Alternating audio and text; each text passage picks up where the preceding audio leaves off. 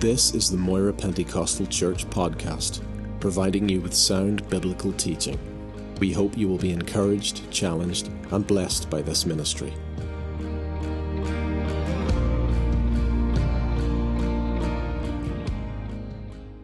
Christianity, at its very, very core, has several beautiful attributes. Things like love, joy, peace, long suffering, kindness, goodness, faithfulness, gentleness, self control. And these are the things that the Apostle Paul so beautifully called the fruit of the Spirit. And not only is there the fruit of the Spirit, but then there's the gifts of the Spirit. There's all kinds of, of workings of the Holy Spirit. But underpinning all of that, whether it's the fruit of the Spirit, the gifts of the Spirit, workings of the Holy Spirit in our lives, underpinning all of that, there's one thing that is absolutely indispensable, and this is the ground that all of those fruits grow in. And I'm speaking about the grace of God. And without the grace of God, none of us would have ever experienced anything of the Holy Spirit, Amen. anything of Christ. None of us would experience any of that except by the grace of God. So, what do we mean by grace? Above and beyond just simply saying, well, it's God's unmerited, undeserved favor, which it absolutely is. But how does grace manifest itself in the world? And how does grace manifest itself in us individually? Whenever we think of grace, we need to think about it in two ways in a general way and in a specific way. Theologians call this common grace and special grace. John Calvin, it's been attributed to him that he used the term common grace. Now, whenever I say common grace, then I need to try to explain what I mean by that before we talk about special grace. So, general grace, specific grace, or common grace and special grace. First of all, common grace. Three things God's providence and God's provision for all mankind. Common grace is so called because it's common to all human beings. The whole of mankind experiences it without race, regard to race or colour or creed or gender. Every living creature on earth experiences the common grace of God. God made creation for the benefit of all mankind. And how blessed we are to live in a world that's just fit and made for us. God created this world to suit us as human beings so that all of our needs, physically, materially, could all be met in this world. All of that is called God's common grace, God's blessing to all mankind. I was listening to some experts talk the other night, and they were talking about the fine tuning of the universe and how this universe is fine tuned, particularly for us to live on earth. And I mean, it's fine tuned to the nth degree, whether that's gravity, whether that's the oxygen in the atmosphere, whether that's the elements in the earth or the elements in the atmosphere. All of it is finely tuned. And if any one of those things was just out of tune, even the least little bit, then life would be very, very difficult. And if it was out uh, more than a little bit, life would be impossible. And so we're very blessed that God has finally tuned the whole universe in order for us to live even on this earth. In fact, even where this earth is placed on our solar system is perfect for us. It's the perfect distance from the sun, it's the perfect distance from the moon. So we get the gravity pull of the sun, and that's wonderful for us. That keeps us in orbit. Then we get the gravity pull of the moon, that keeps our oceans flowing freely and keeps it refreshed. All of these things has been designed by God Himself in order to be blessed his creation. And even the experts say that within our solar system, within our Milky Way system, which is our galaxy, that it's in the habitable zone. If it was further into the center, then we'd be burned up. There'd be 20 suns in the sky. You couldn't sleep at night. If it was farther out, you'd be frozen. It'd be like an ice ball. But it's perfectly placed. That's why they call it the, uh, the Goldilocks the Goldilocks planet because it's not too hot and it's not too cold. It's perfectly tuned for us. All of this has been done by God because of His common grace, His blessing to all mankind. Christ the Creator holds everything by the word of His power. Hebrews 1, John 1 tells us this. God's gracious provision for His creatures is exhibited particularly and especially in how He sent His Son to go to that cross and to die for us, to save us from our sins. And so everything in this world is geared to give you life, to sustain your life, to bless your life. Genesis 8:22, you don't need to turn to these. While the earth remains, seed time and harvest, cold and heat, winter and summer, and day and night shall not cease.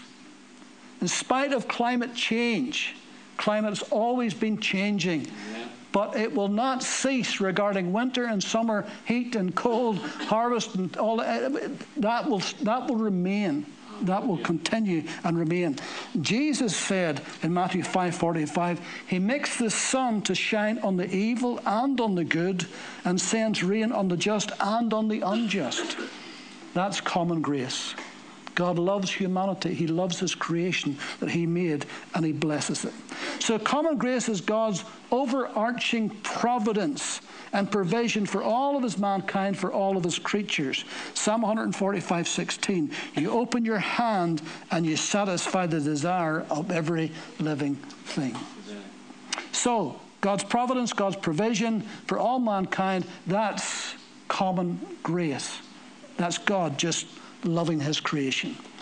But then there's what I call God's protection.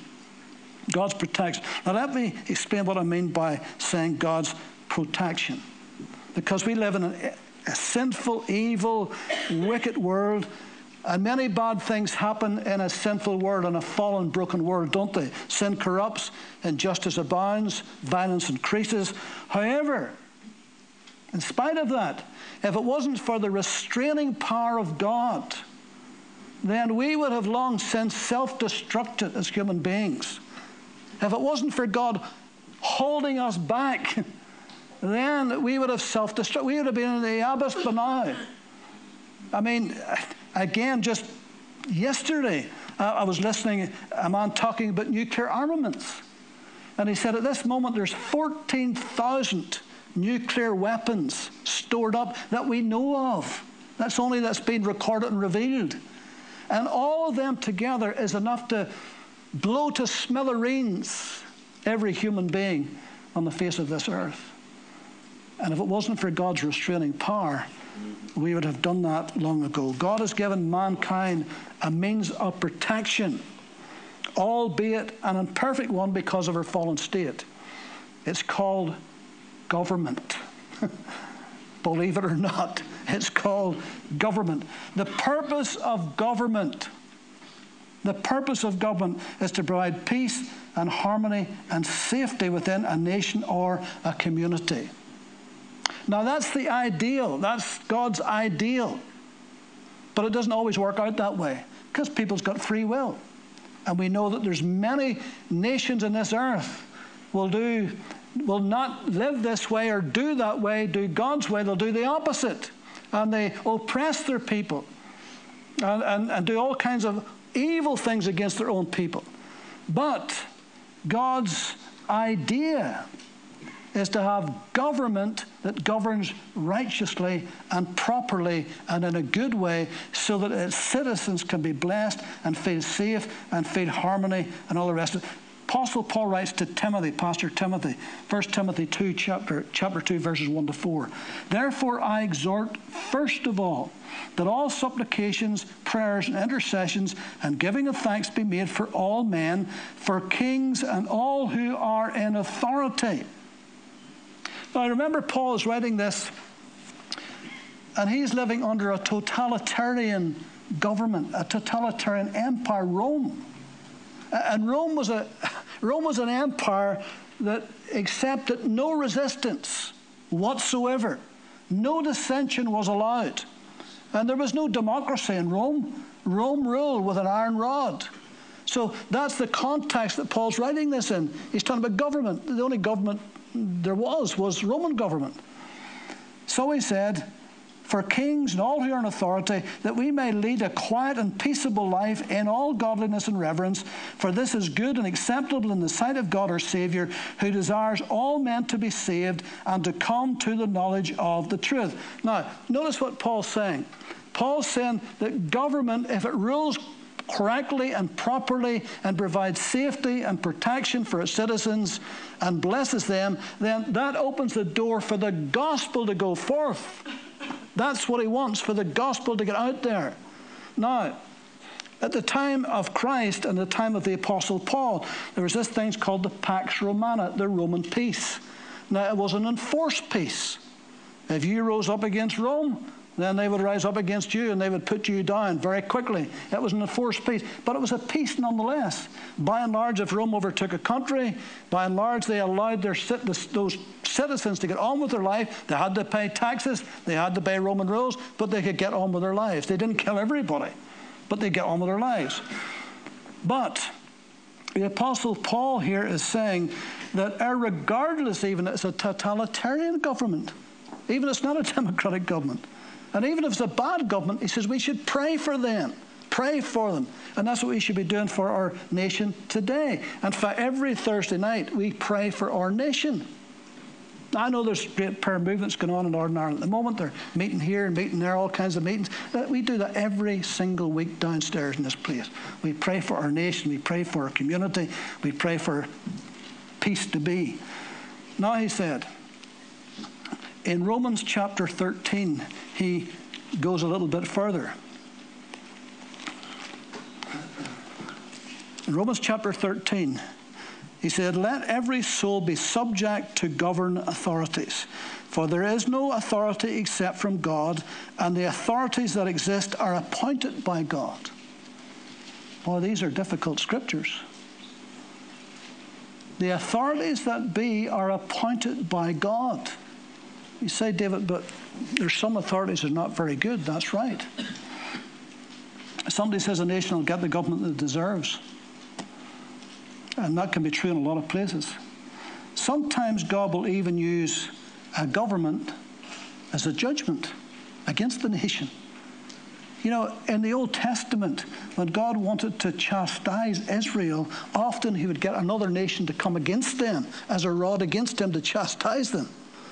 And if they treated Israel really, really, really bad, then he'd get a nation to chastise them. So God rules nations. So the Apostle Paul here, again in the context of a totalitarian government, he said, and the authorities that exist are appointed by God. Therefore, who resists the authority resists the ordinance of God. And those who resist will bring judgment on themselves. So, actually, we are not to take up arms and resist a government, our government. We're not to take up arms. We can complain and we can protest, but we're not to take up arms and physically, violently resist that. He says we can't do that. Now, again, think of what the situation he was in. We can't do that, he said. But what we can do, if any government tells us to do what God forbids us to do, then we can't say no, can't take up arms. But we can say no, we cannot do that. We will not accept that. That may mean us going to jail for that, but that's the way that we can resist. But listen to this. For rulers are not, a, generally this is, for rulers are not a terror to good works, but to evil. Do you want to be afraid of the authority? Do what is good and you will have praise from the same. For he is God's minister to you for good. But if you do evil, be afraid, for he does not bear the sword in vain. For he is God's minister, an avenger to execute wrath on him who practices evil. Therefore, you must be subject, not only because of wrath, but also for conscience sake. For because of this, you also pay taxes for these are God's ministers attending continually to this very thing. Render therefore to all their due, taxes to whom taxes are due, customs to whom customs, fear to whom fear, honor to whom honor. So he says, do that. In 1 Peter chapter 2, let me just read this. Uh, verse 13. Peter said, Therefore submit yourselves to every ordinance of man for the Lord's sake, whether to the king as supreme or to governors as to those who are sent by him for the punishment of evildoers and for the praise of those who do good. For this is the will of God, that by doing good you may put to silence the ignorance of foolish men, as free, not, not, not using liberty as a cloak for vice, but as bond servants of God. Honor all people, love the brotherhood, fear God, honor the king. Do you remember Jesus when he was being tried before Pilate? You remember what Pilate said to him? Pilate said, Do you not know that I have the power to take your life? In other words, I have the power of the sword. High up officials, not everybody had the power of the sword, but high up officials in the Roman Empire, particularly their over regions, had the power of the sword. They could make decisions on who could be executed. They were the final judge on that. So he said to Jesus, Do you not know that I have the power to kill you? Remember what Jesus said? You would have no authority over me at all except it was given you from above.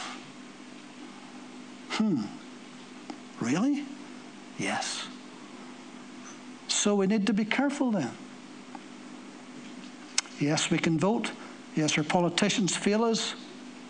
Yes, we have a government name only in this country for this past three years, not fulfilling duties at all. And we may complain, but we need to pray. And we pray every Thursday night downstairs for those same self same politicians to get a grip, to get into power and do something for the good of the people, because that's what God wants to do good to the people.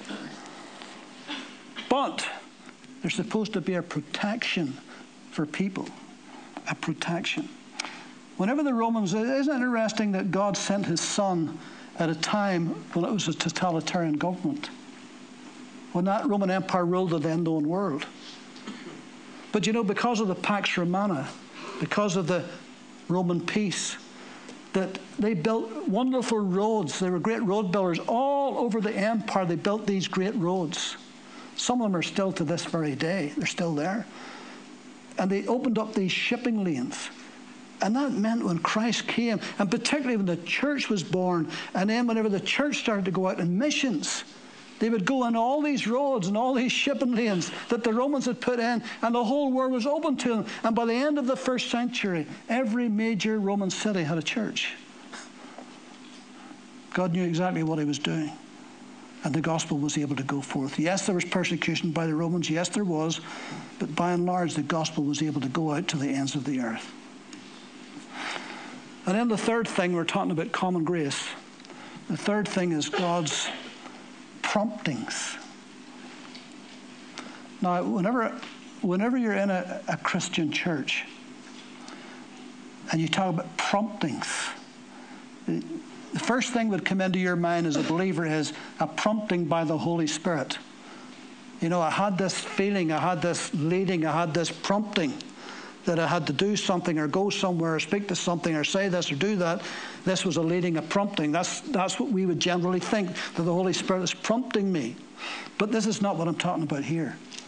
Not at all. This is conscience. Conscience. God has put within every person a conscience, the consciousness of what is right and what is wrong, what is just and what is unjust, what is fair, what is unfair, what is good, what is bad. A conscience, a consciousness of that God has put within each and every one of us. And we know that we instinctively are accountable creatures. We're accountable to each other. We're accountable to the government. Uh, we're accountable to your, to your employer. Employers are accountable to some degree to their employees.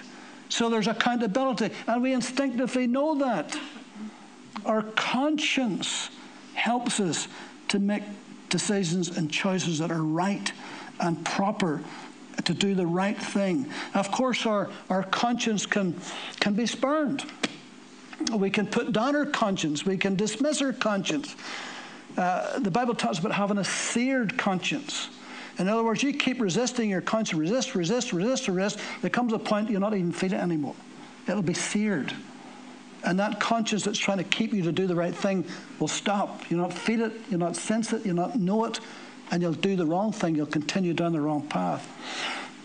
The Apostle Paul said in Acts 24 16, I myself always strive to have a conscience without offense toward God and towards man. Conscience gives us a respect for ourselves and for others. So, in spite of our fallenness, in spite of all of that, we have through God common grace the ability to cooperate, the ability to facilitate, the ability to live together, to enjoy one another, to have a peaceable life. We have all of that under common grace.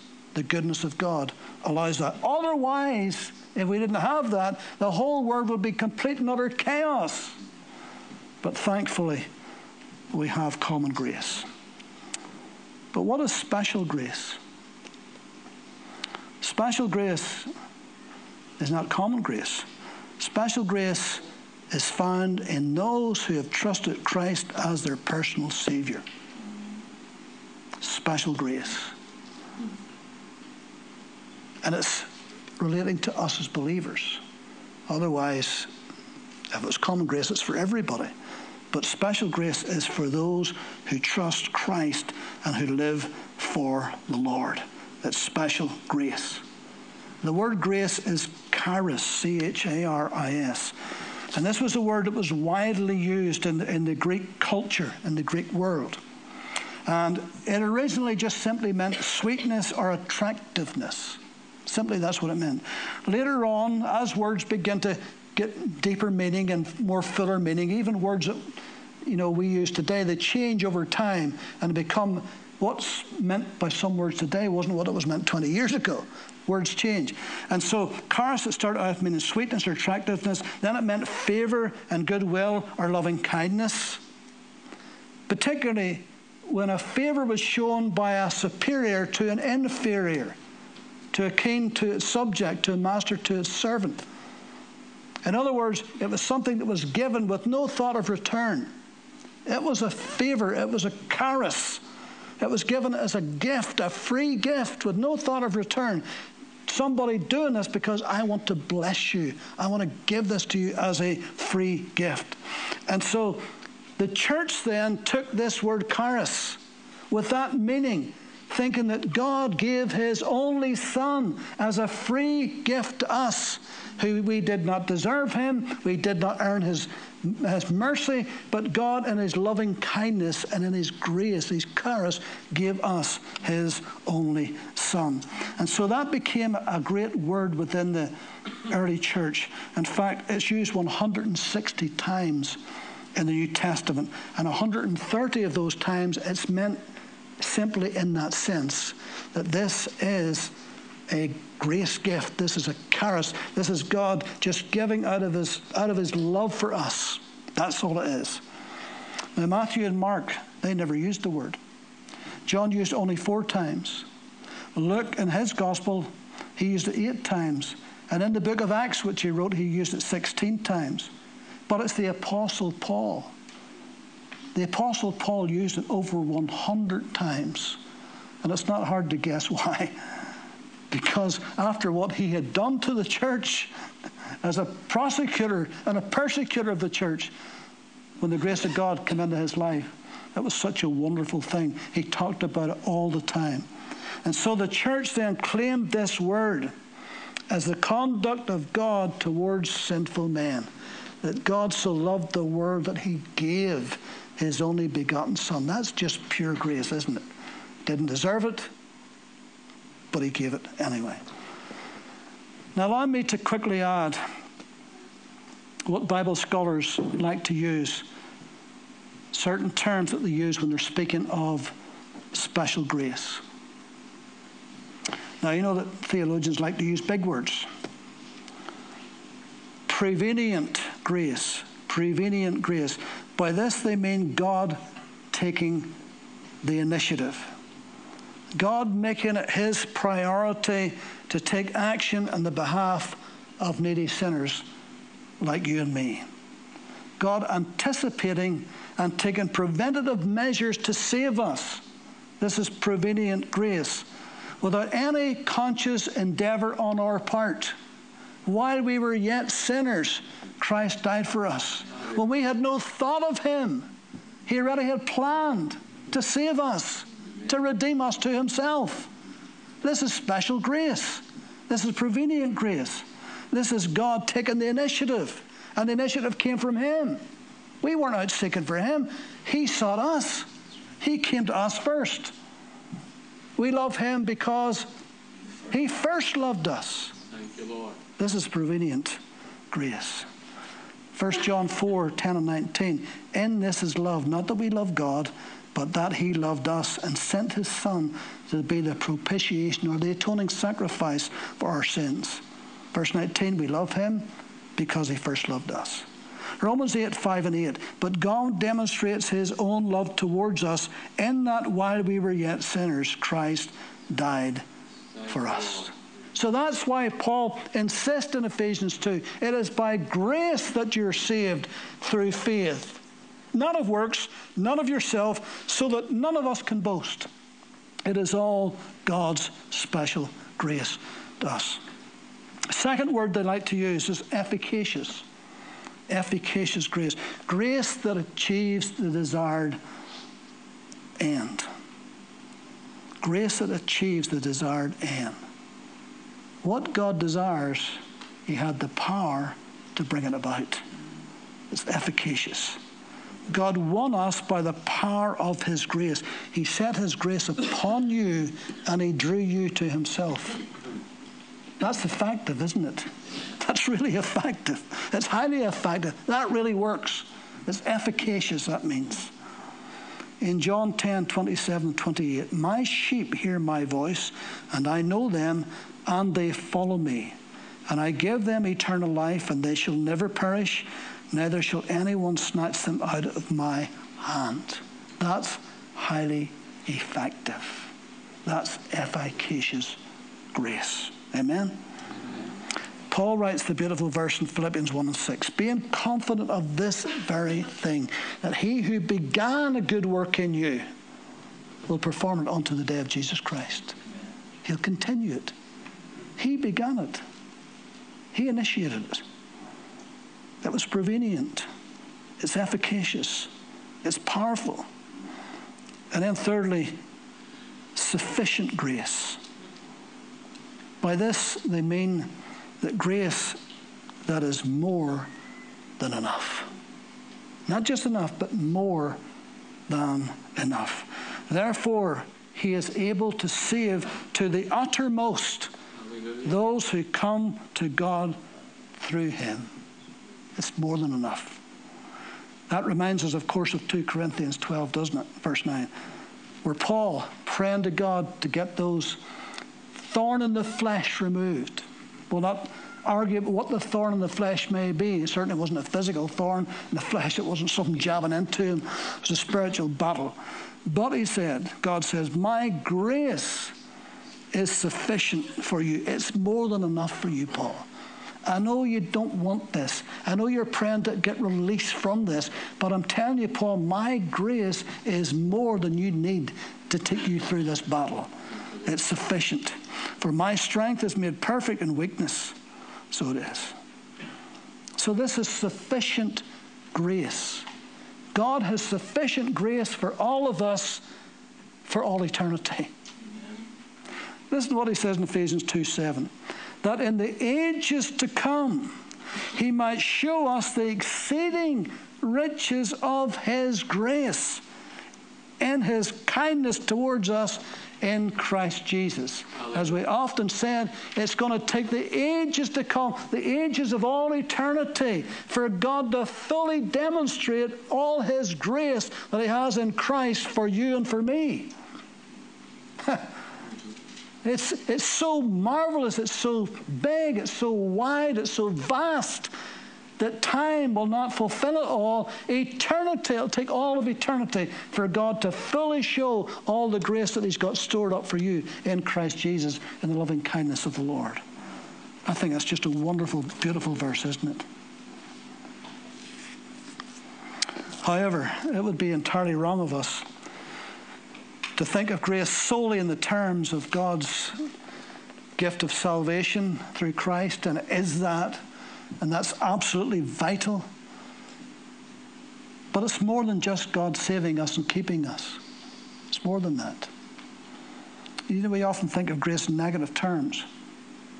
We say, well, it was by the grace of God that God forgave us all of my sinful life. And that's true. Or we think, well, by the grace of God, I'm going to go to the glory when I die. And that's true. But what about the here and now? What about grace today, right now, in our Christian experience? So it's more than just God saving us and getting us fit for glory. It's God today empowering us, enabling us by His grace to live this Christian life. We could not live this Christian life without the grace of God. We couldn't do it. It's not in us to do it, it's not in our flesh to do it. But by the grace of God, we do do it. Ephesians 4 7.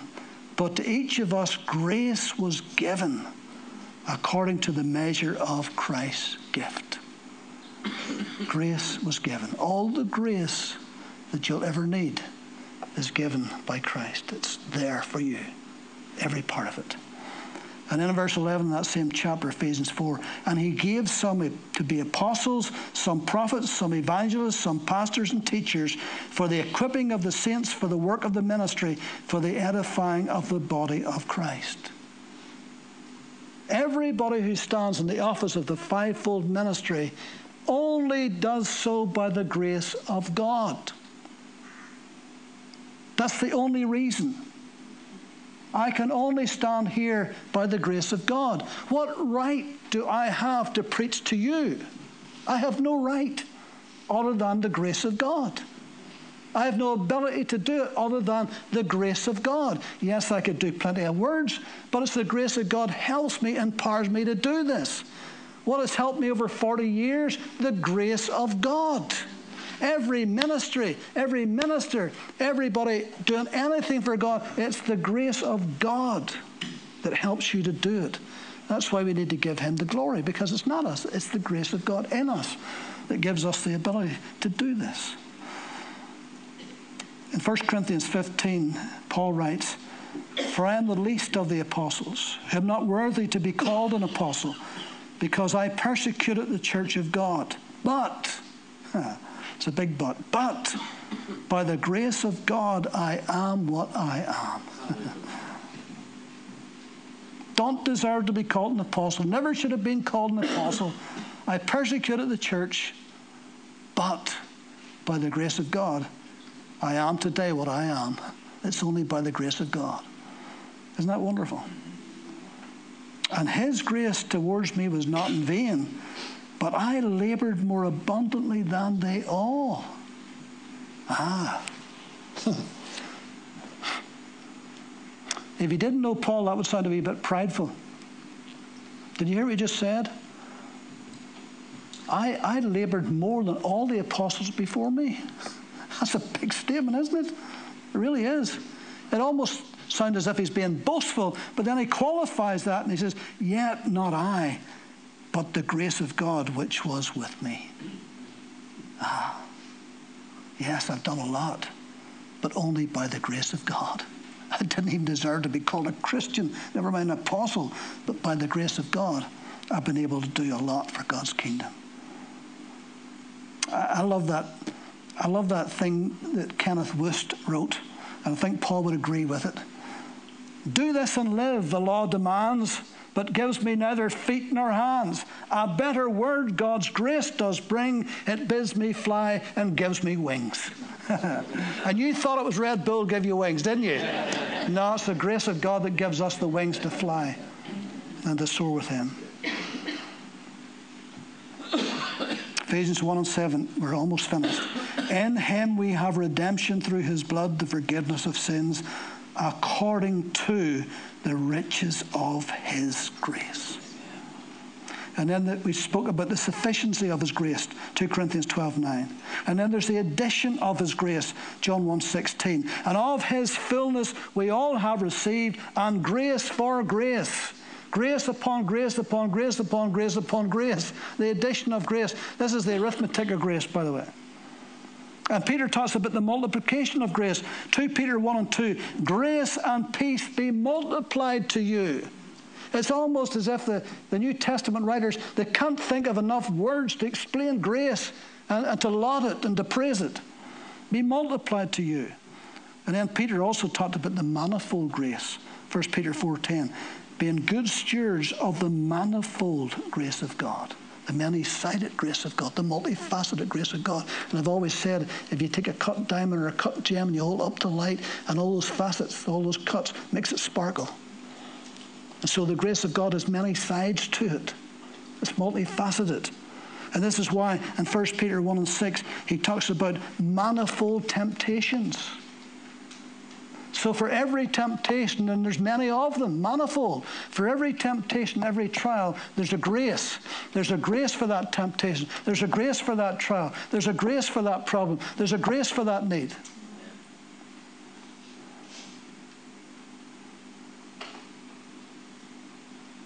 And then he talks about the environment of his grace. 2 Peter 3:18, but grow in grace and in the knowledge of our Lord Jesus Christ. Grow in grace. Grace is your grow bag.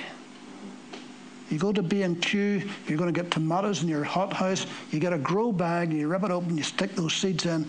That's the environment that it needs. And you know, I'm a hopeless gardener, but I've enough sense to know this that if you get a plant, you better be careful where you plant it in your garden because if you plant it north facing, it may die on you if it's not a north facing plant, if it's not a hardy plant. It may like the south side where it's going to get the sun in the afternoon. So you have to make sure it's in the right environment or it won't grow, it'll die. And the environment that we grow best in is the grace of God. We need the grace of God every single day to grow spiritually. We need the grace of God. You'll never grow in legalism. Legalism will kill you, it'll kill your spiritual life. But the grace of God opens up your life. Now, I'm not speaking hyper grace here, by the way.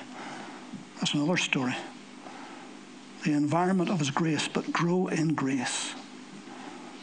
Did you notice that scripture we read earlier? According to the riches of His grace. According to, not out of. And you know the difference between according to and out of. If I was a very wealthy man and you came to me and you were financially in trouble and you said, David, can you please help me? I owe £5,000 or they're going to take my house away and I haven't got any money. And you say, Well, I can help you, brother. There's a check for £500. Now you just need nine more people like me, and you've got your five grand. If I did that, I'd be giving out of my riches, not according to. But if you said to me, David, i am in debt for 5000 they're taking away my house, can you help me? Yes, I can help you. There's a check for 5000 That'll pay your debt. You can get, keep the roof over your head. But I know you're out of work. I know you're struggling. It's been a rough time. So here, there's another check for 50000 See, I'm giving according to my riches now, not out of. Aren't you glad that God gave according to his riches, not out of? He didn't send an angel. He sent his only son. He sent the best that he had in heaven. The dearest he had, he sent. And that's the difference, isn't it? This is the glory of God's grace.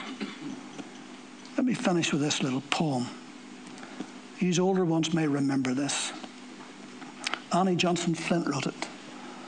He giveth more grace when the burdens grow greater. He sendeth more strength when the labours increase. To added affliction he addeth his mercy. To multiplied trials his multiplied peace. When we have exhausted our store of endurance, when our strength has failed ere the day is half done, when we reach the end of our hoarded resources, our Father's full giving has only begun. His love has no limit, His grace has no measure, His power no boundary known to men. For out of His infinite riches in Jesus, He giveth and giveth and giveth again. That's the grace of God tonight. Amen. Let's pray. Lord, where would we be tonight without your grace? We shudder to think. But we thank you for that moment when your light dawned in our hearts and we realized that we were lost, sinful, and going to hell. But in your mercy and in your grace, you came to us and you shone your light in our hearts. And Lord, we responded. And so we thank you for that moment whenever you saved us and redeemed us and bought us to yourself. So we thank you for every day since you have given us your wonderful grace. And so here we stand tonight, and here we sit tonight in your presence, only by the grace of God, freely given, undeserved, unmerited, could not pay for it. And yet, Lord, you lavished it upon each of us. So we are forever thankful tonight for your wonderful grace. In Jesus' name. Amen.